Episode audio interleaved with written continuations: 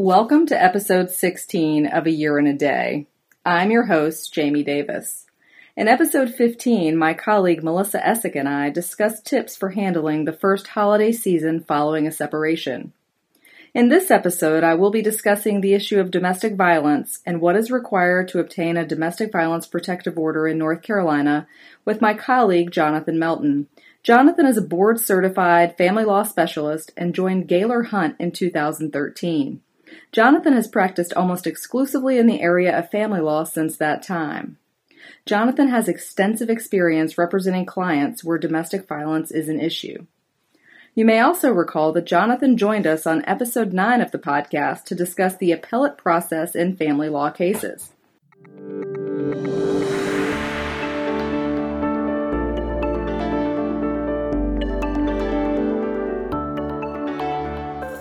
Welcome, Jonathan. Thank you. We have a lot of important information to cover today, so I'm going to get right to it.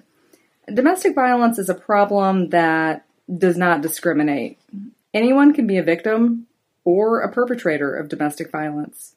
It transcends all socioeconomic boundaries and education levels and can affect people of any race, age, sexual orientation, religion, or gender.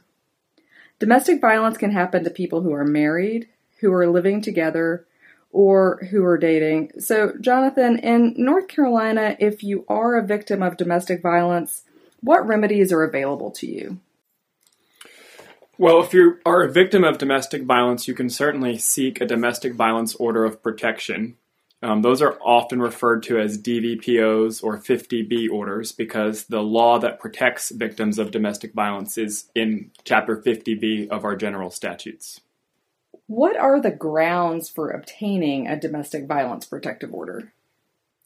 There are three grounds, sometimes four grounds, but it's either if someone has attempted to cause you bodily injury or has caused you bodily injury, or if they've placed you or a member of your family in uh, fear of serious bodily injury, or in fear of continued harassment that rises to the level of substantial emotional distress. Those are the three standard ones. A fourth one would also be if someone committed a sex offense. So you're looking at rape, sexual assault, those types of incidents, which typically fall under bodily injury as well. Sure.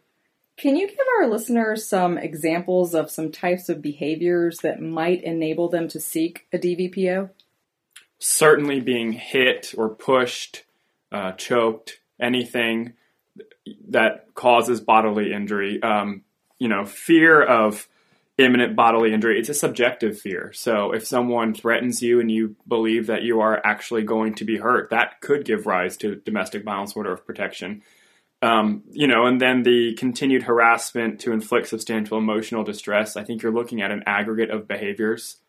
Um, you know, text messages, stalking someone, following someone, all of that could give rise to it. I think you made a really good point that it's the person's subjective fear, the person who is being threatened, whether or not that person is fearful. It's not, we're not talking about some, you know, objective third person, whether they're scared, but rather you yourself, if you are scared, then you may be able to seek a DVPO. Right. So when you're in court seeking a domestic violence order of protection, often judges will look at a history or a pattern between the, the two individuals involved in the action. Because when you're trying to find someone's subjective fear, the history that they have with the person they believe is causing domestic violence may be important to understanding why that specific victim may be afraid in that specific circumstance.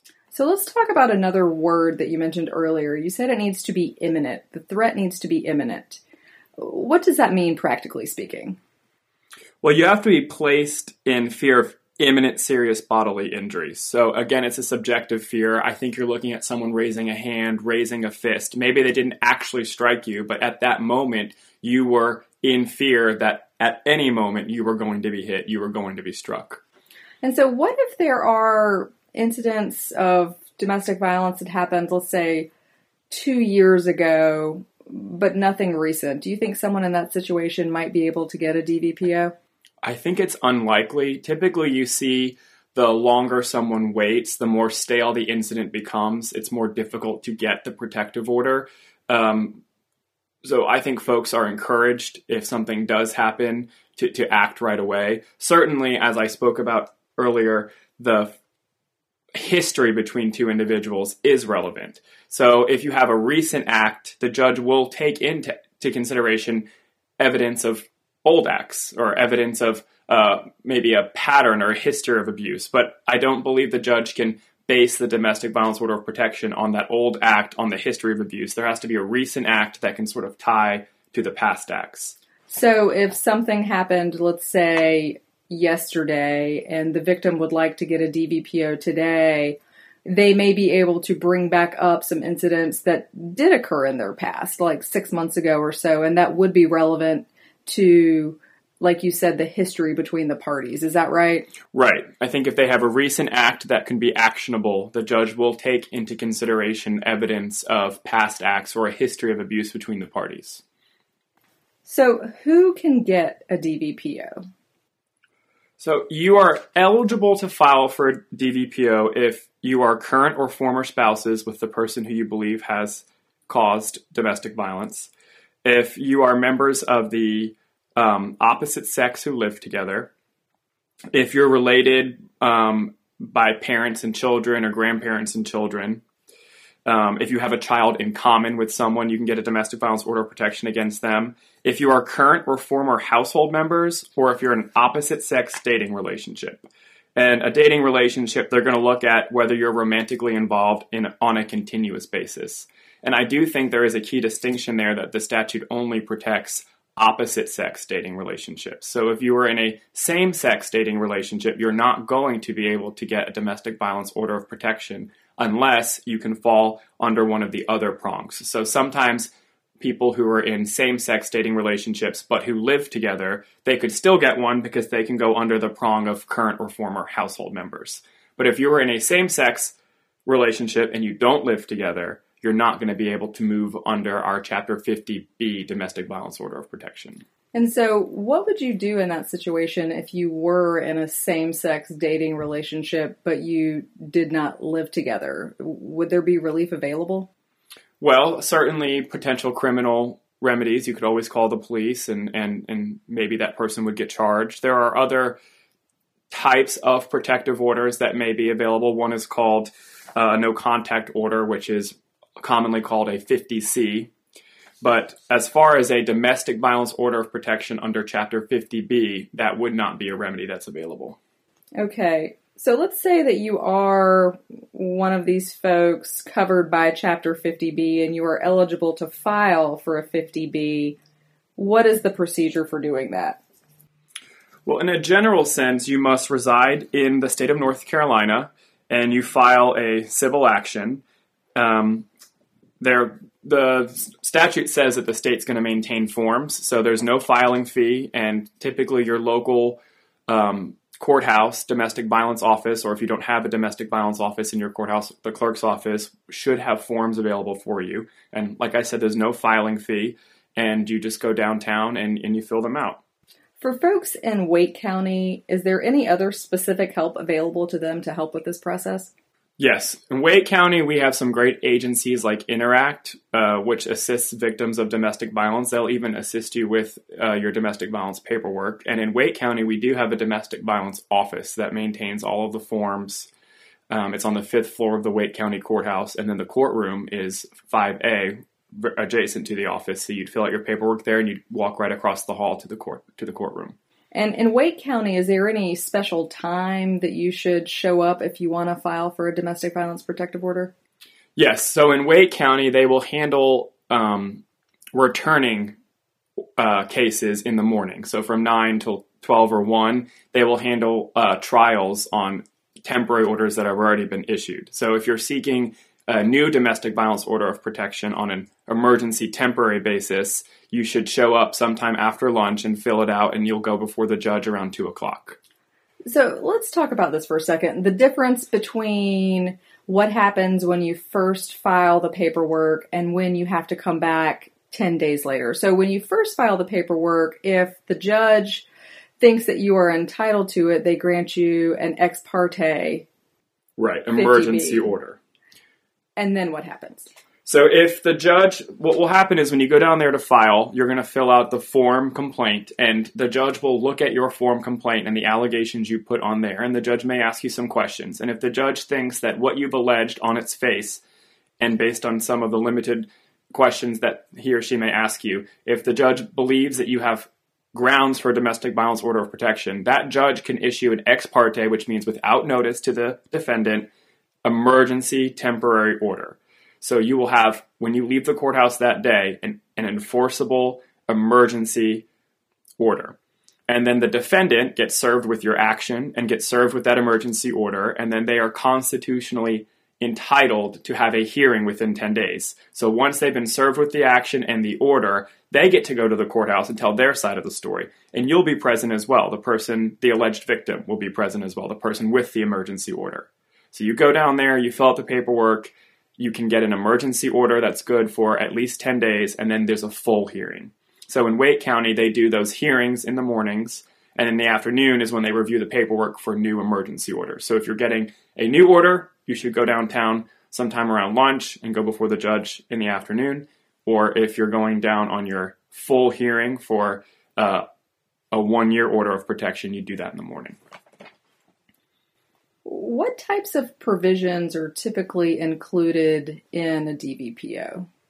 So the DVPO will have provisions that are specific to the alleged victim, where the uh, person who committed domestic violence can and cannot go. Uh, for example, you can ask the judge to make it so they can't go to your house, they can't go to your place of work.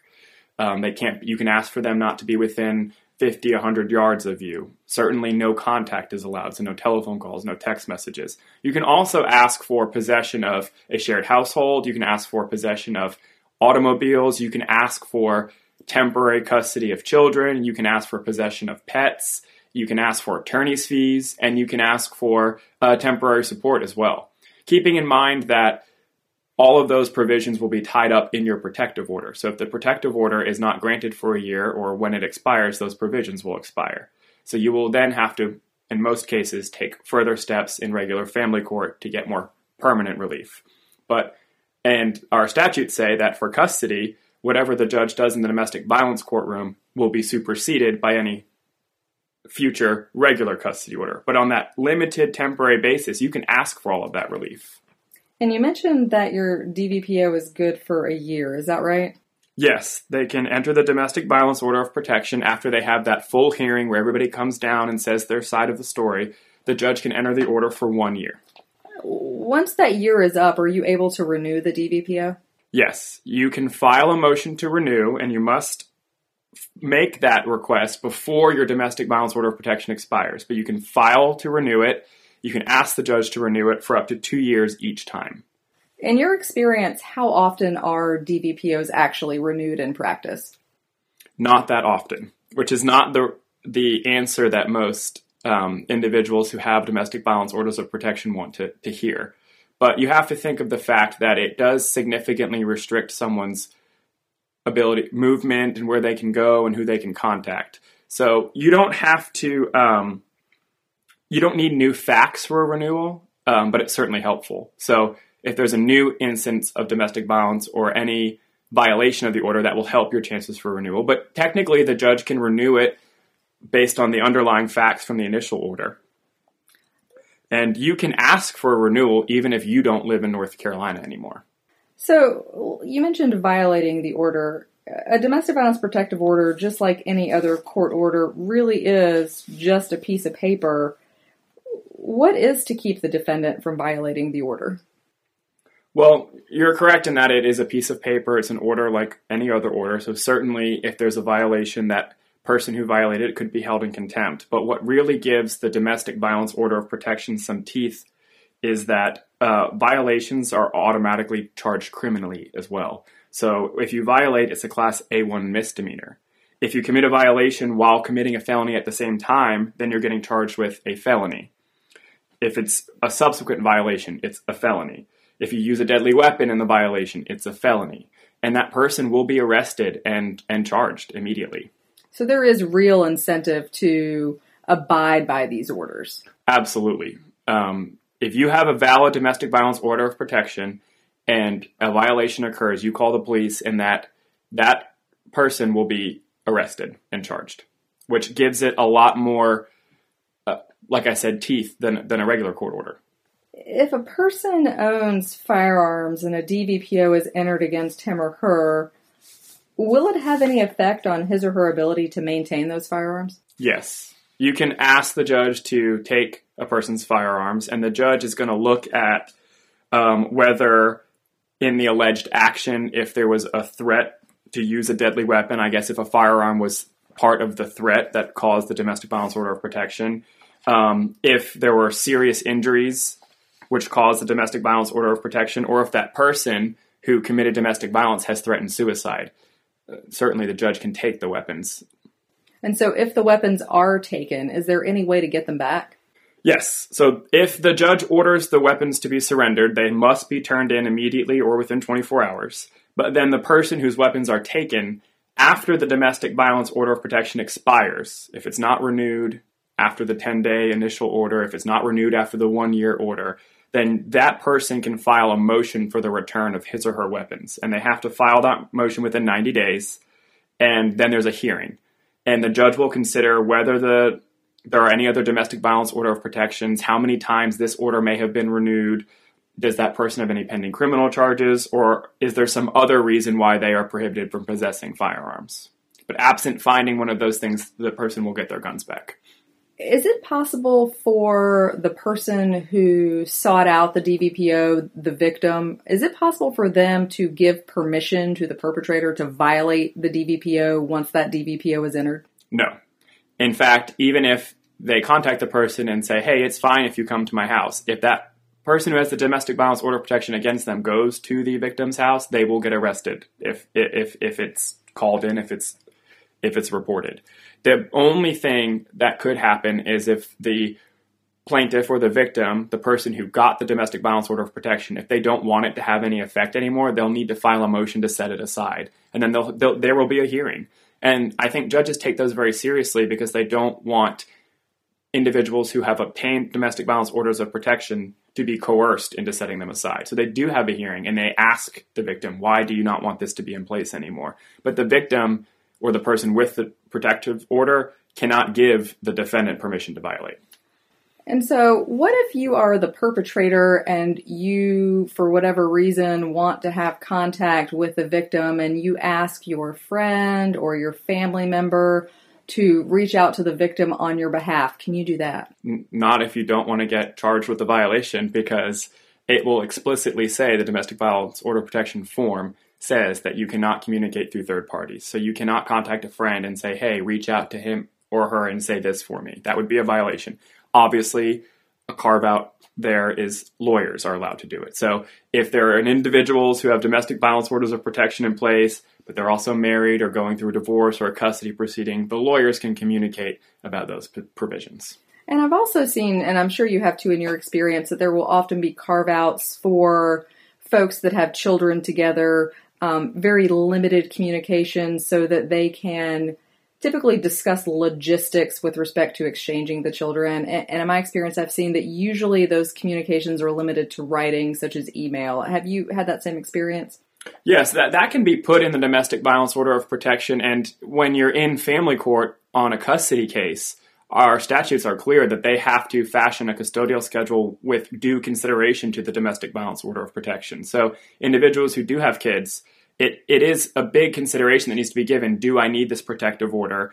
Um, do I legitimately have grounds for it? Because it will affect the custody case as well. But in the domestic violence order of protection itself, the judge can put provisions in there that no contact except for, and then list out. And usually it's in writing only about the kid's well being or schedules. So we were just talking about the terms that a judge can include in the DVPO. Is it possible for the parties to ever fashion their own terms in these domestic violence protective orders? Yes. When you're looking to negotiate the one year order of protection, the parties can agree to a consent order. So that will happen in two ways, usually. If someone gets an ex parte emergency order and then everyone comes back for the return hearing, and then before the return hearing, everybody's there and they're trying to settle it without having to go before the judge, they can agree to a consent order. Or if you go down there and you're trying to get an emergency order and the judge doesn't think you have grounds for an emergency order, they will just set a hearing on your complaint for a domestic violence order of protection. And then everybody goes down there and there's a hearing about whether there should be a one year order. Either time before there's a hearing on the one year order, the parties can agree to a consent domestic violence order of protection. And they can, in doing that, decide what the terms are. And another thing they can do is they can agree to a domestic violence order of protection with no findings of facts or conclusions of law. And what that means is if you are the alleged abuser, if you consent to a domestic violence order of protection with no findings and no conclusions, that means the document itself won't say what you did or did not do, and you're not admitting any guilt. I could see where that might be important for someone who has a job that may be affected by the entry of a DVPO. I mean, if you're able to resolve the issue, the victim gets the relief that he or she is seeking, and yet you are also able to protect your employment by not admitting to anything, that seems to be a win win for both parties. Definitely. And that sometimes is a key uh, consideration. Individuals who are married, who have children, and one of them is the, the spouse that provides the income to the household because you have to obviously protect yourself, but you also need to think, okay, I need this domestic violence order of protection for my safety, but I need that person to remain employed or employable so that my kids are taken care of, so that my needs are taken care of. Practically speaking, if folks are living in the same household, and uh, one of the spouses is able to get the ex parte DVPO entered, how is the other person removed from the home? The sheriff's department will show up and remove them. They'll be allowed to gather their personal effects, which is usually their clothes, and they call it tools of the trade. So, you know, typically it's a computer, or I guess right. if you're a handyman or something, you could grab your actual tools. But you have a little bit of time to gather your belongings, and then you're you're removed from the home. And at that point, you're not allowed back in until one, the full hearing, and the judge determines, yes, there was domestic violence, in which case you will not be allowed back right. after that, um, or at least until the order expires, or no, there was no domestic violence, and then what? You're just allowed to go back home? Is that how that works? It's going to depend because once you're out of the house, if the other side, the other person, gets the locks changed and claims that you've established a separate residence can be very difficult for you to get back into the home. And I think that is why, one reason why these actions are taken so seriously, certainly by judges downtown at the courthouse. Because for two individuals who maybe are married, living together, have children, you can get a big leg up on your domestic family court action by getting someone removed from the house this way. So they need judges need to are mindful and try to make sure that someone's not filing a domestic violence order of protection for an improper purpose. So let's talk about that for a moment. What if you believe that you didn't do anything wrong and that your spouse is filing this against you just to get some sort of advantage? What can you do? Well, at the return hearing, um, you can def- you get to defend yourself. Either side can ask for attorney's fees. So certainly, you defend yourself. You ask for attorney's fees. If the judge finds that the domestic violence order of protection is not warranted, then maybe you'll get your fees uh, taken care of. It's also a class two misdemeanor for making um, false statements in a DVPO. So that's you know something that I guess you could pursue as well. We've talked a lot about 50B orders and what happens for folks that are in the, you know, requisite categories of dating relationship, household members, etc. What if you are not in one of those relationships? What relief is available? Outside one of those protected relationships, we'll call them, really the only other civil relief that's available to you would be to try to get a no contact order. And no contact orders are often called 50Cs because they're under Chapter 50C of our North Carolina General Statutes. And they're basically uh, stalking orders. Um, the only grounds is person 16 years of age or older. You can't try to get one for against someone who's younger than 16. And the grounds are non consensual sexual conduct or stalking. And stalking is defined as reasonable fear of safety or and substantial emotional distress um, caused by you know continued harassment or fear of bodily injury. And so to reach that stalking prong, there's going to have to be a high level of communication, right? Like we're talking, you know, hundreds of text messages or phone calls or driving by someone's house or, or those the sorts of things we're talking about? Yeah, typically you're looking at an aggregate of, of, of contact and it's discretionary. Um, I don't think a couple of text messages over a couple of days is going to rise the level. Obviously, hundreds of text messages over a couple of days might. Um, parking in front of someone's home, looking. You see a lot of people looking at people's windows, Sure. like contacting their boss, contacting their friends, co- contacting their neighbors. Things that a reasonable person would find substantially emotionally distressful. And is the procedure the same for someone who is seeking a 50C as with a 50B? Yes, um, it's the same procedure. You will fill out a form complaint. If the judge will review it, if the judge thinks there's enough in the form to give rise to a no contact order, they'll issue a temporary ex parte order. It's good for up to 10 days, and then everybody goes back down there and has that hearing that we talked about with the 50B. Um, but the enforcement of the order is substantially different. And how, how does that work? uh, you can only enforce these orders by civil or criminal contempt. So if someone violates, then you file a civil or criminal contempt motion and you have a hearing on it. There's not that immediate arrest, imprisonment, charging with a crime. That that is a remedy only available to 50B. So, for either a 50C or the 50B DVPO that we were discussing earlier, what types of evidence would you need to gather in order to p- pursue either one of these?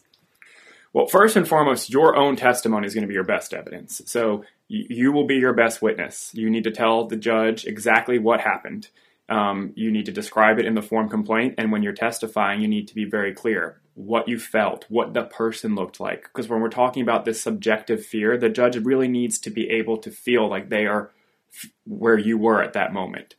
Um, any other witnesses who witnessed the act that gave rise to the domestic violence order of protection or witnessed you at, right afterwards. If someone can testify to how upset you were, how injured you were, that would be uh, a good witness to bring.